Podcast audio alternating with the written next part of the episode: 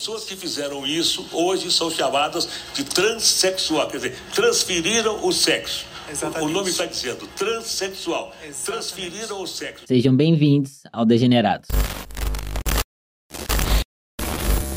Vamos ao áudio de hoje. Olá galera, tudo bem com vocês? Meu nome é Tato, tenho 25 anos, sou um trans homem e quero deixar aqui neste áudio para o Vitor e o Jonas refletirem e comentarem sobre isso. Essa semana, na minha página do Instagram que chama Transforma a Vida, é, eu sigo caras trans homens e um deles postou fotos na praia e no, na questão ele estava sem o packer. Ele estava de sunga sem o packer. E isso chama muito a atenção das pessoas, porque cisgeneridade não está acostumada a ver corpos trans na praia, principalmente sem packer. E na foto dele tinha uma, um comentário de uma mulher trans que perguntava, mas e o aneca, né? Não sei se vocês sabem qual é o termo disso, mas é e o principal, né? É se referindo a um pênis. Quer dizer, ele não estava mostrando um pênis, não tinha volume. E aí eu fico refletindo muito sobre o quanto as pessoas toda hora não conseguem ver a gente, não conseguem ver os nossos corpos pensando sobre isso, pensando sobre a genital, sobre o genitalismo, né? Então é muito grande o genitalismo em cima de nós. E eu fico pensando que o nosso corpo, ele não é um corpo livre. E aí eu coloquei uma caixinha de perguntas e pedi pra galera falar sobre esse assunto e o pessoal falou: "Ah, mas é, se você se sente confortável, você tem que usar, se você não se sente, você não tem que usar". Então, a reflexão que fica é o porquê que a cisgeneridade cobra tanto isso, né? Nosso, por que que os nossos corpos não conseguem ser livres de fato, como eles deveriam ser? O por que tanto isso é cobrado, principalmente dos homens? E a reflexão que eu fiz é que as pessoas acham que ter uma vagina é algo muito frágil. E aí elas ficam questionando e ainda mais na nossa vivência enquanto um homem na sociedade, o quanto isso pesa, o quanto toda a história por trás tem sobre isso. Então fica aqui a minha reflexão ao Jonas e o Victor para que vocês continuem sobre esse assunto e o que vocês acham sobre isso. Muito obrigado pelo espaço, essa é a minha reflexão. Eu espero que dê tudo certo. Um forte abraço para todo mundo que vai ouvir esse podcast incrível de debates e construções e ideias. Tamo junto e até mais. Eu acho interessante esse áudio porque ele tem várias camadas, né? Porque a gente tem essa questão, pelo menos na minha vivência. Primeira questão, que quando eu ia pra praia as primeiras vezes depois da transição, depois da, da Mastec, da hormonização, eu tinha receio de ser identificado enquanto uma pessoa trans, né? Sem a minha vontade. E aí eu usava o Packer. Quando eu deixei de usar, eu queria deixar de usar, mas eu tinha um receio disso ser um demarcador além da cicatriz, né? Hum. Só que quando eu comecei, né, a primeira vez, a segunda vez, eu acabei percebendo que as pessoas nem reparavam. Talvez no meu caso, por ter outros demarcadores que faziam com que elas já deduzissem que provavelmente eram homens cis e não acabassem explorando para além disso, talvez por isso. Então acho que tem essa questão também. Às vezes a gente acha que as pessoas vão reparar e não vão. Mas aí, em contrapartida, esse episódio que ele traz veio de dentro da comunidade, esse é. comentário, né? Então, assim, é, é, é muito curioso, né? É, acho que tem várias questões que a gente pode é, levantar e debater daí, né? Uhum. Eu acho que isso que você pontuou é bem interessante porque, realmente, eu acho que muitas vezes a gente fica mais cismado do que de fato é. E aí a gente cria toda uma situação na nossa cabeça mas às vezes aquilo não vai acontecer. É claro que a gente. Isso parte de uma necessidade de nos proteger, né? A gente sabe que pode acontecer. E não que é... se acontecer, não vai ser algo singelo. Não. E se a pessoa ficar na dúvida, é, é, isso já aconteceu comigo, já deve ter acontecido contigo. Hum. As pessoas cis, quando elas ficam na dúvida sobre o teu gênero, parece que os olhos dela viram raio-x. porque elas caçam, buscam e, e o negócio é penetrante. Sim, elas e elas não procurar. têm o mínimo de inibição de olhar dessa forma, por exemplo, a região da sua genital. Uhum. não tem o um mínimo de inibição em fazer isso. É extremamente constrangedor e desagradável. Sim, e, é, e, é, estranho como é que a pessoa perde essa sensibilidade, né? Porque você tá diante de uma pessoa, mas ainda assim você quer encontrar alguma evidência que mostre, que prove, né, que aquela pessoa não é o que está aparentando ser. Exato. Né? Isso é, é bem bizarro. Então a gente tem uma, uma, uma violência aí porque, assim, é, na comunidade trans, em especial de homens trans, né, fala-se muito sobre machismo, sobre falocentrismo da nossa parte e tal, né? Mas parte disso não só é cobrado da gente, como também parte de uma necessidade nossa de ser validado e de se proteger. Né? Não é qualquer não é qualquer pessoa que tem condições de desconstruir tudo isso e se apresentar de uma outra forma e ainda assim ser respeitado né? A gente tem essa, essa questão. Então, eu acho que aí já é um, é um, é um ponto interessante, né? Essa necessidade, essa,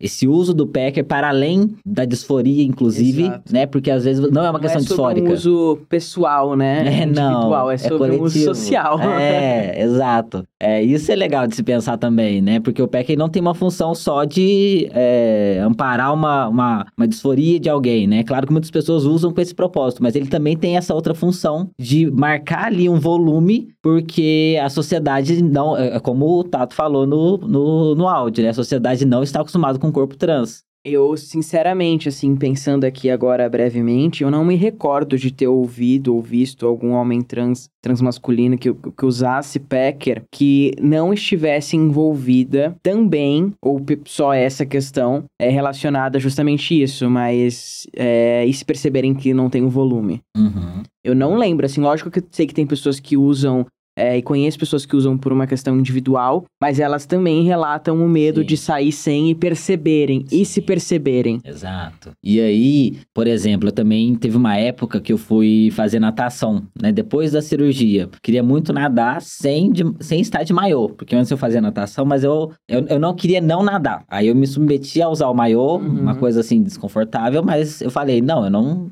não vou fazer isso comigo, eu quero nadar. Eu coloquei isso em primeiro lugar. É, e aí depois fui fazer aula de natação e tal. E aí quando eu fui, eu não queria usar o packer porque eu não sentia confiante de que aquilo não ia sair Sim. dentro da piscina.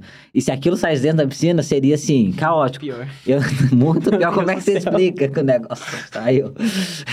aí você evidencia uma, uma questão ali. É, e eu nunca senti necessidade de usar por disforia. Nunca Sim. tive disforia com meu genital, sempre foi ok e tal. Mas aí fiquei com esse receio. Aí eu fui. O que, foi? Ainda tô imaginando o Pecker caindo no meio da piscina. É, tenho certeza que isso já deve ter acontecido. Provavelmente. é, se alguém já tiver tido essa experiência, relate pra nós no gente, Instagram. Eu ia, nossa, eu ia, entra, eu ia afundar eu ia e nunca mais ia subir, entendeu? Eu ia Fala, gente, alguém perdeu alguma coisa aqui dentro. eu acho que tem um órgão aqui embaixo. é, aí eu fui sem o, o Packer, né? E eu não sei se as pessoas prestaram atenção ou não, porque eu também não, não fiquei encarando as pessoas, né, pra, pra ter essa expectativa. Mas nesse caso, realmente foi um, um, uma afronta, assim, que foi até. Como é que eu posso pôr? Foi uma afronta irresponsável. Ah, sim. Você né? acha que você podia ter poderia... se resguardado mais? É, poderia sim, mas ao mesmo tempo é isso, né? O negócio poderia ter saído. Então, essa afronta que talvez possa até haver uma cobrança cobrança de tipo, ah, você tem que se orgulhar do seu corpo trans, ela, ela é perigosa, né? Então, é, para mim faz tem toda a compreensão quem utiliza o Packer, porque eu já vi gente cobrando de outras pessoas trans usar isso, tipo, uhum. nossa, cadê seu orgulho trans, né? Você então é Sério? é super, sim, ué, você nunca viu? Nesse nível de Packer não. Nossa, eu já vi gente comentando na internet, eu nem sei quem é. não, é. é. Agora que você falou faz sentido, sim. mas meu Deus, que é, é, essa afirmação de ser trans só que, para mim, falta uma sensibilidade ali, né? Uma compreensão da, do perigo que é.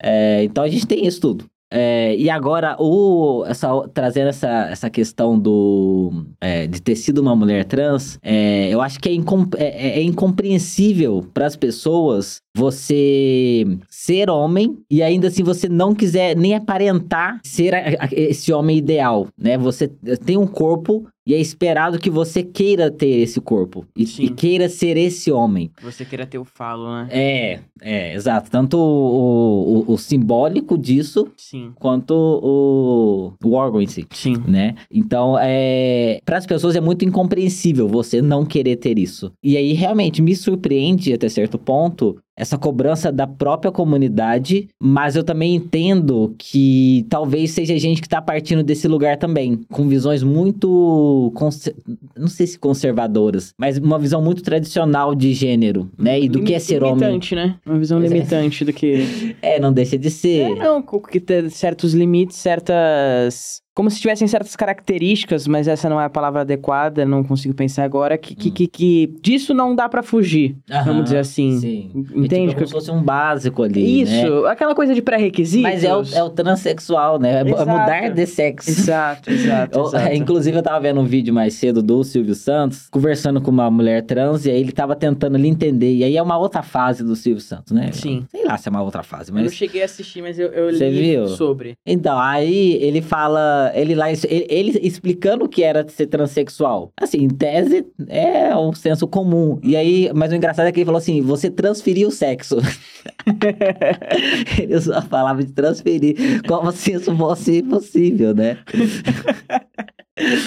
É curioso, né, gente? É. É, é, nossa. Mas aí é isso, né? É esse é o, o Tato, ele coloca, né? É o principal, né? E durante muitos anos, né, historicamente na comunidade trans, a gente tem essa ideia de que o transexual de verdade é aquela pessoa que quer fazer a transição completa. Foram é, anos. Essa transição completa que vem da medicina, né? É, sim, é o que tá posto na medicina. O protocolo trans. O protocolo, né, do que a gente já conversou sobre isso em outras uhum. temporadas, né? Mas é, é, esse essa transição completa, né? E muitos transexuais, muitas pessoas trans, né, têm essa visão realmente. E quando você foge dela, é como se tivesse alguma coisa errada. Tanto é que eu vejo lá fora muitas pessoas debatendo sobre isso, de separar as pessoas trans, né? De essa, essa separação, essa divisão, né? De transgênero, transexual, travesti também, né? Uhum. Sempre houve essa, essas divisões e essas tentativas de delimitar o que, que é um, uma pessoa trans, né?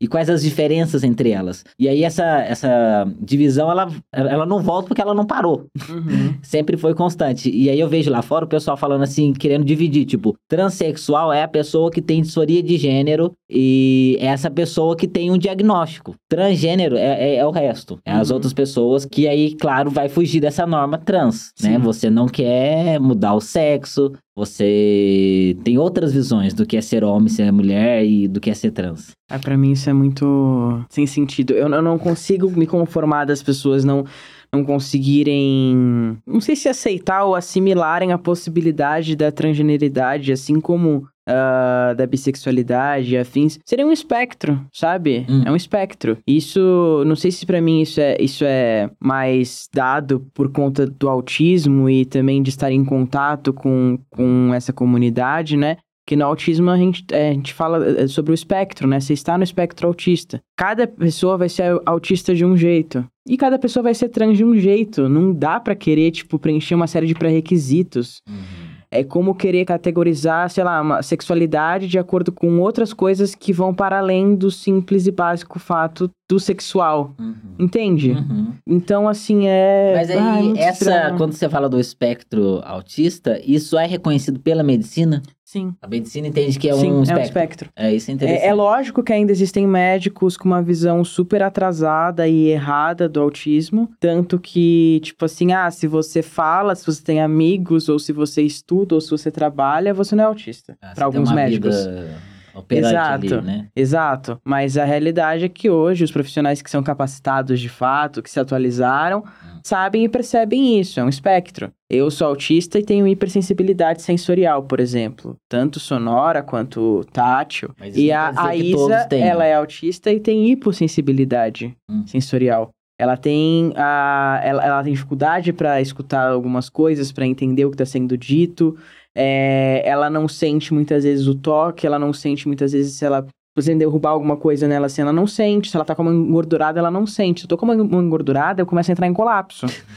Porque a minha sensibilidade é tamanha que eu não suporto aquilo. E ela nem sente. E a hipo e a hipersensibilidade fazem parte do espectro. Certo. Só que cada um vai ter uma maneira. E vai ter ah, gente que não vai ter nem hipo e nem hiper, sabe? Entendi. É mais ou menos sobre isso. Eu vejo uma relação muito direta hum. é, nesse sentido de, de pré-requisitos e espectro. Tipo, Sim. cada pessoa vai, vai viver a, a sua característica ou condição e vai, vai viver ou, ou vai tê-la, né? Ou vai, enfim, vai vivenciar isso de uma forma muito única. Hum. E também não, não. Já vi pessoas querendo delimitar o porquê que isso ocorreria e também não acho que cabe. Não tem, tem, tem N questões, uhum. desde pessoais no nível social quanto, sei lá, é, neurológico, biológico, enfim, uhum. não tem como. É querer Querer definir essas coisas assim em caixinhas é, Mas... chega a um nível que eu acho que não, não, faz nem sentido. Mas essas pessoas, né, que entendem a transexualidade como um, uma condição biológica, algumas veem como uma doença, uhum. né? É, tem estudos que elas apresentam, né? Tipo, olha, tem esse estudo falando isso e tal. Mas ao mesmo tempo a gente também tem outros estudos é, apresentando, não só questionando esses estudos, mas também estudos de outras áreas, né? A gente tem a própria medicina com várias abordagens. E a gente tem outras áreas de conhecimento que também falam sobre a transexualidade sobre outra perspectiva. Hoje a gente não consegue separar as coisas por área, por campo. Hum. É tudo multidisciplinar. Uhum. Não tem como você estudar uma pessoa considerando só o ambiente porque também tem a questão social para além do ambiente. Não tem como você querer analisar o social, só o social, porque também tem a parte neurológica, cerebral. Não tem como você querer eh, estudar só essa, o cérebro se você também tem o social. Tipo, você não consegue isolar uma pessoa de uma forma que ela só esteja uhum. vivenciando uma coisa. Uhum. Então não tem como você querer eh, abordar essas questões sem ser de uma forma multidisciplinar. Sim. Quando você ignora as outras áreas, você está escolhendo o seu resultado. É. Ah certo? Quando você vai fazer uma pesquisa e você. A, a, não ser que você deixe muito determinado que essa é a sua intenção, uhum. para justamente ver dentro apenas daquele, daquela perspectiva. Certo. Mas só que aí o problema que a gente conversou até no outro num episódio, você tirar a pesquisa do campo científico sem a devida responsabilidade uhum. e sair propagando como se ela fosse uma verdade única e absoluta. Sim, sim, né? Sendo que o resultado de uma pesquisa é o resultado de uma pesquisa, não de um, de um mundo. É, As coisas são é. variáveis. Mas é isso, né? Cada um vai pegar a parte que lhe convém para defender. E aí é aquela questão, né? A gente não tá nem. O que tá em jogo não é nem o que a pessoa acredita ou não. Acho que cada um tem o direito de ter a sua, as suas ideias e opiniões acerca do que é ser trans e tudo mais, né? E aí eu lembro também no. Eu até tenho um, um vídeo que eu cito isso, que é essa questão da universalização, né? Quando a gente pega essa, essa narrativa trans, que dita exatamente o que, que é essa pessoa, esse transexual e o que caracteriza ele, é, é, tem a ver com a, com a, universalização, né? A gente está falando de um modelo universal que se aplicaria em todos os lugares, em, em qualquer época, e, assim, não existe nada, né? Não leva em consideração fatores sociais, históricos, políticos, não considera nada. É, e aí acaba sendo bem sensível, né? A gente abordar dessa forma. Eu, eu particularmente, também não acredito nisso, não acho que é, dê para funcionar, não dá para isolar. Eu mesmo vou tentar isolar nas minhas experiências é, com a testosterona. Uhum. Aí o povo perguntar, ah, você sentiu essa... A testosterona te causou isso? Tipo, eu não sei.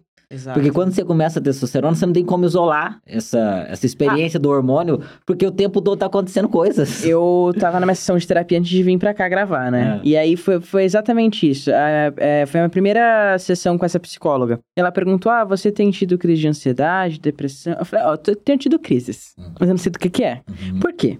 Porque meu doutorado, em partes, me, tá me enlouquecendo. Tô tentando resolver as questões relacionadas a, a aos meus ovos, uhum. que é uma tensão também. Tô com uma demanda de coisas para resolver do casamento. E tô mal, porque aquela questão de eu estar sem os hormônios. E tô com desequilíbrio hormonal, porque eu tô sem os meus hormônios. Uhum. então não tem como eu saber qual é a causa.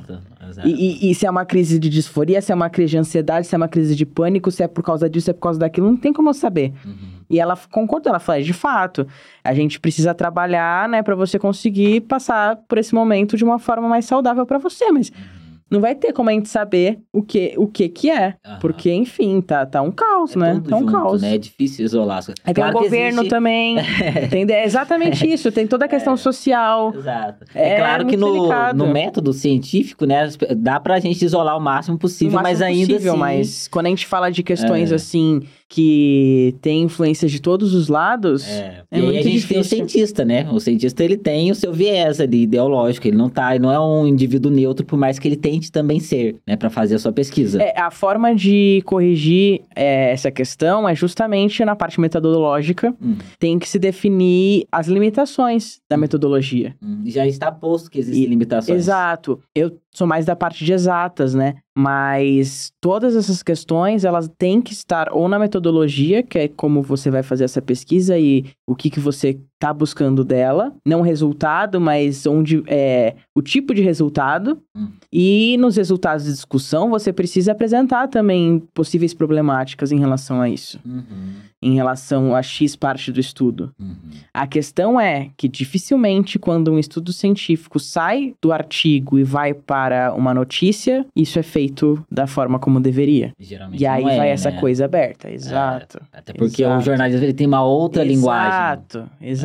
É. é muito complicado, é muito delicado essa parte de comunicar a ciência para fora da ciência. Hum. É preciso ser feita com muita responsabilidade. E às vezes nem a responsabilidade é suficiente, porque infelizmente a gente tem um nível de, né, educacional é. que tá complicado aí, então, enfim, o buraco é mais embaixo. uma linguagem e nem sempre essa tradução vai funcionar, né? Exato, né? é, é. é bem difícil. Mas aí, retomando nessa questão desse transexual que seria o ideal, né, que vai querer fazer todas as modificações e inclusive em uma determinada determinada ordem, né, que, que é o que é posto muitas vezes, eu acho que isso se torna um problema quando você começa a avaliar o outro a partir disso. Você querer isso para si e ter essa visão em você, eu acho que você tem esse direito, né? Mas quando você começa a impor esse modelo e somente quem segue esse modelo é o transexual de verdade, isso acaba sendo um problema, porque o outro também tem esse direito, né, de explorar quem ele é e de se expressar como deseja, né? Um cara trans, ele não necessariamente, e muitos inclusive não querem fazer a cirurgia para mudar o sexo que ele tem, né? Sim.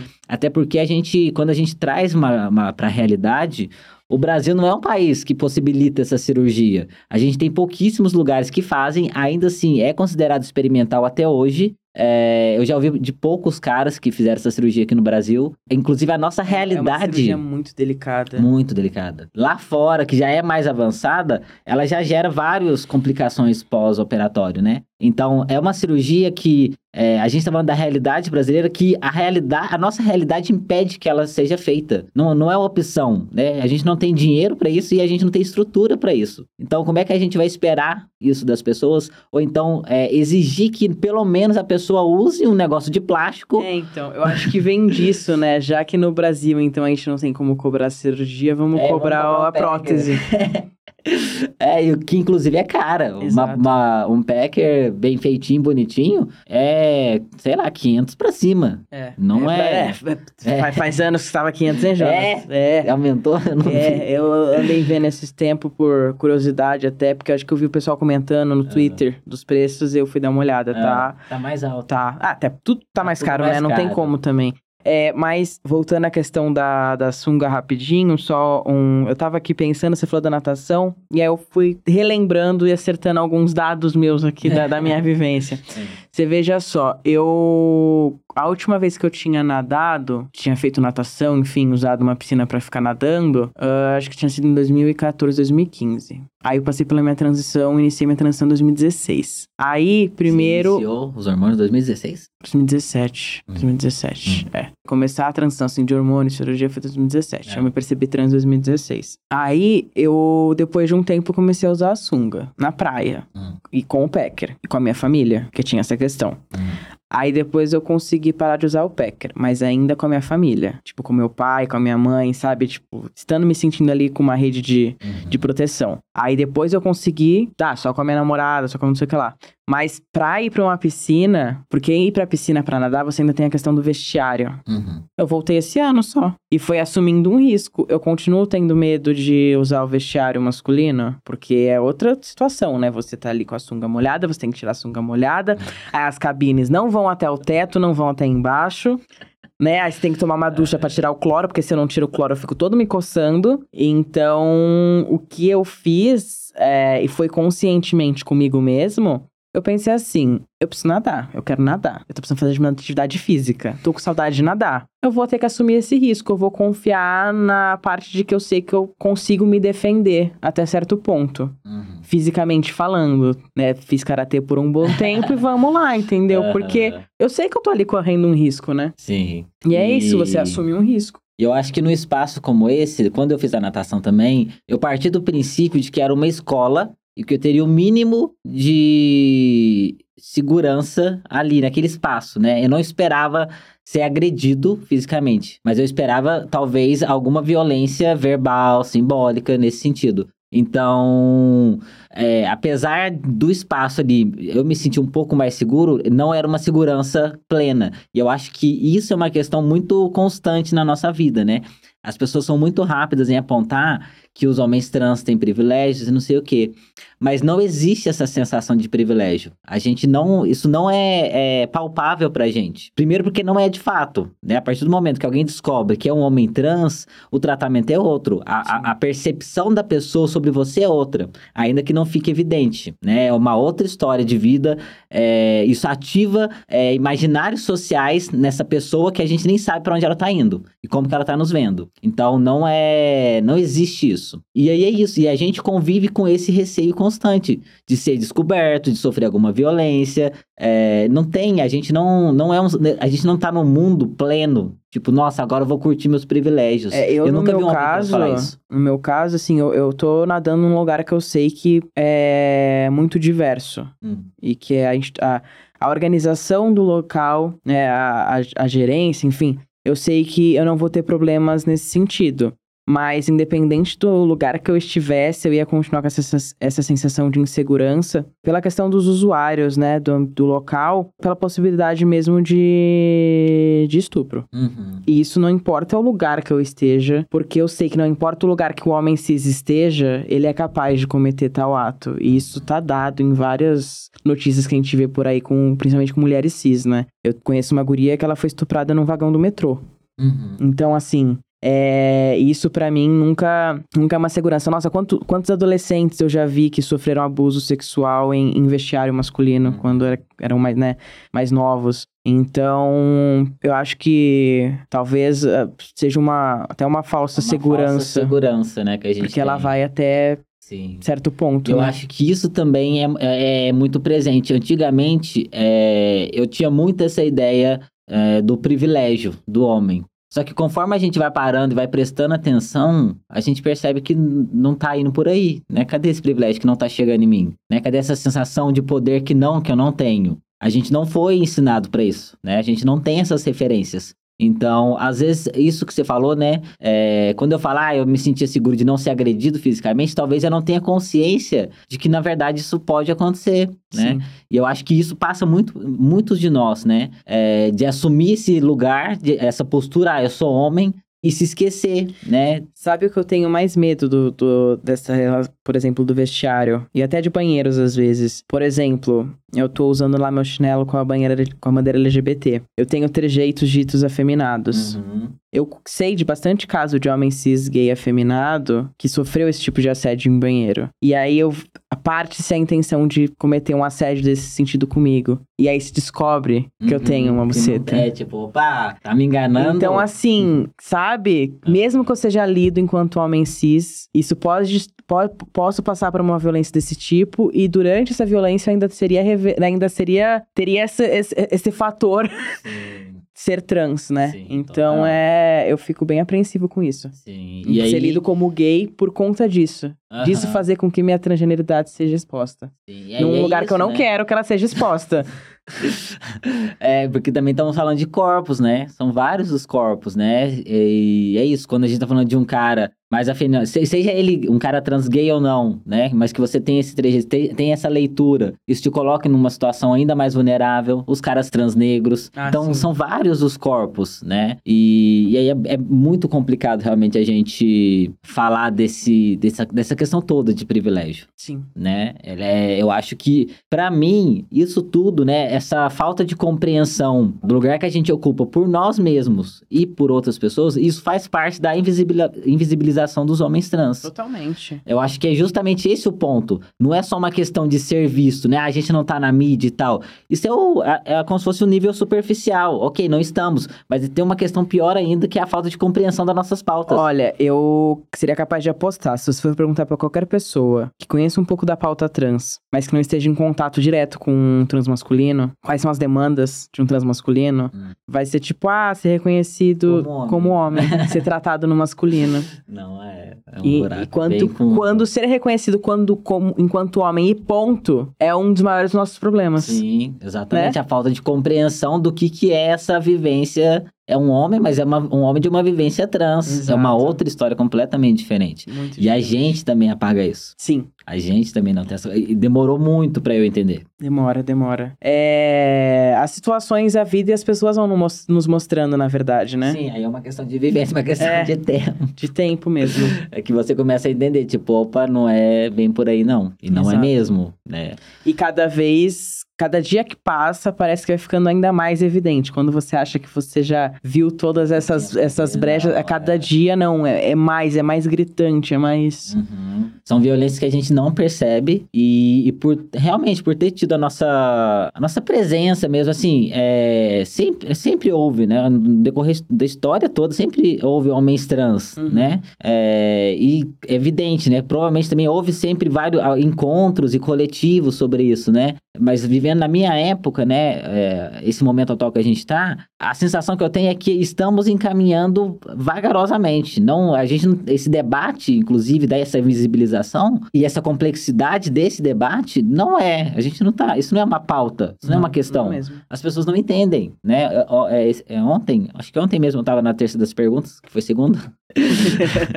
é, alguém falou, alguém falou, né, sobre como é que eu, como é que eu sei então, né, qual que é o limite, como é que eu, eu vou saber quando eu tô sendo transfóbico ou não, porque eu falei, esse não reconhecimento do, das vivências dos homens trans é transfobia, é um apagamento, Sim. né, é você colocar tudo no, no mesmo lugar, é homem, não é, Uhum. Não é. é. E aí a pessoa pergunta, né, qual que é o limite, como é que eu sei, né? E realmente, eu acho que é uma questão a ser, a ser debatida e pensada com mais cuidado. E eu acho que quando a gente tem essa, essa situação do tato, que, que uma mulher trans está cobrando isso, né, mostra como a nossa própria comunidade está alienada das nossas pautas. Não, são, não é só a gente, os caras. Sim. E a comunidade trans masculina. As mulheres trans também, travestis e a comunidade LGBT aí já tá posto, né? Que realmente a comunidade trans está abandonada, né? Mas é uma é uma total alienação das nossas pautas. É, todas, né? A, tá aí a, os dados em relação a taxas de suicídio transmasculinas para provar isso, né? Exato. Né? Eu acho que é o, é o número mais expressivo que a gente tem para mostrar que existe um problema. Exato. Com as mulheres trans, né, essa visibilidade que elas têm, que é uma visibilidade negativa, isso, isso atrai outras coisas, né? Sim. É outras violências que elas estão vivendo, né? É, então, e a e gente a... não é tão óbvio. E a violência que elas sofrem é, violência dá mais cliques, vamos dizer assim, né? A coisa se dissemina mais uhum. fácil, pelo menos dentro da própria a comunidade. Física, sim. Isso, a violência física, sim. né? A agressão, o homicídio, é, são coisas que. E, e, e, aí também já tem outra coisa. O suicídio é uma coisa que não pode nem ser noticiada, né? De é, forma assim. Não é então é, recomendado, é, é complicado. Né? É complicado de fato, mas tá aí a gente precisa rever essas questões, né? É. Bom, acho que é isso, né? É. Acho que a gente abordou bons pontos. Espero que você tenha ficado satisfeito, Tato, e todo mundo tá ouvindo. Sim. E é isso, gente. Muito obrigado por ouvirem e até o próximo episódio. Até mais.